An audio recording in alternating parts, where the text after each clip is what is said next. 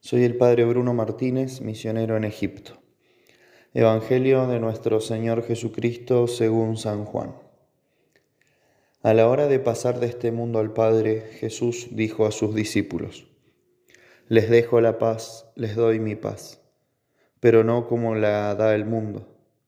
No se inquieten ni teman. Me han oído decir, me voy y volveré a ustedes si me amaran, se alegrarían de que vuelva junto al Padre, porque el Padre es más grande que yo. Les he dicho esto antes que suceda para que cuando se cumpla ustedes crean. Ya no hablaré mucho más con ustedes porque está por llegar el príncipe de este mundo. Él nada puede hacer contra mí, pero es necesario que el mundo sepa que yo amo al Padre y obro como Él me ha ordenado. Palabra del Señor. Gloria a ti, Señor Jesús. El Evangelio de hoy se sitúa en la última cena, a la hora de pasar de este mundo al Padre. Jesucristo les está dejando a sus apóstoles muchas enseñanzas de gran peso, como lo fueron todas sus palabras, pero con el tinte especial que tienen las palabras dichas momentos antes de la partida mi paz os dejo.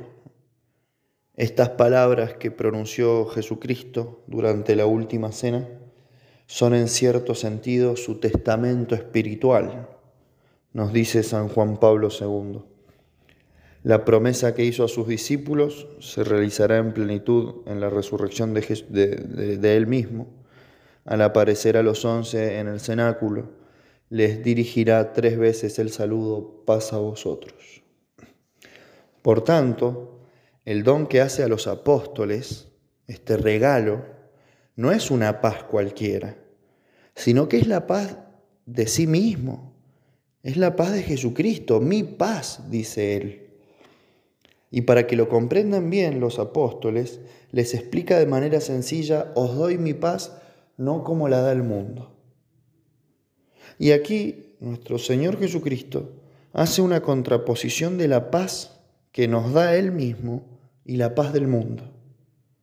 Dice San Juan Pablo II, el mundo, hoy como ayer, anhela la paz, necesita la paz, pero a menudo la busca con medios inadecuados.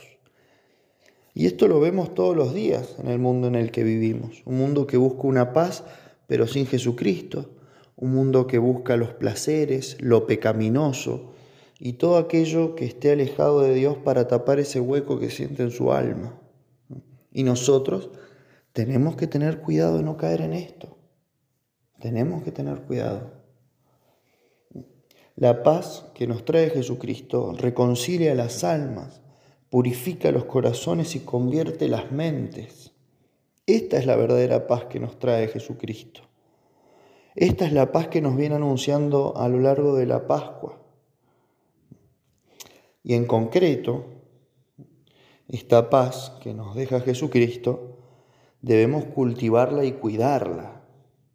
¿Cómo? Digo algunas actitudes interiores, algunas actitudes que cada uno de nosotros debe guardar para conservar este hermoso don que nos da Jesucristo. Jesucristo nos trae su paz. Él viene a darnos su paz. Es un don que nos hace.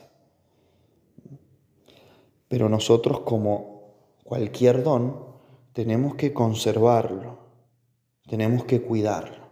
Entonces algunas actitudes, en concreto tres, que tenemos que buscar practicar en nuestra vida. En primer lugar, una visión sobrenatural de todos los acontecimientos de nuestra vida. Mirar más allá de los problemas, de las cruces, de las dificultades ver cada cruz, cada dificultad, como un medio concreto para unir nuestros sufrimientos a la cruz de Jesucristo. Ver nuestras pruebas como un medio para crecer en la vida espiritual. No quedarme en el problema, sino mirar más allá, tener una visión sobrenatural, como hizo el justo Job, que dijo, Dios me lo dio, Dios me lo quitó, bendito sea Dios. Esa tiene que ser nuestra actitud. Una visión sobrenatural de todos los hechos que ocurran a lo largo de nuestra vida. Esto nos dará paz, nos hará conservar esa paz que trae Jesucristo. En segundo lugar, una confianza en nuestro Salvador. Si nosotros confiamos en alguien es porque tenemos fe en que esa otra persona nos puede ayudar, nos puede sostener en cualquier situación. Si verdaderamente confiamos en Jesucristo, si nos lanzamos a sus brazos misericordiosos, vamos a poder cultivar la paz que Él mismo nos da. Entonces, confianza. Y en tercer lugar, como una tercera actitud que nos puede ayudar a conservar este hermoso don de la paz, es la unión estrecha con Jesucristo si vivo esta unión con Cristo por medio de la Eucaristía, de la oración diaria, de tiernos coloquios con Él, hablar con Jesucristo, contarle mis dificultades, mis alegrías, todo. Les aseguro que si hacemos esto, tendremos una paz sin límite.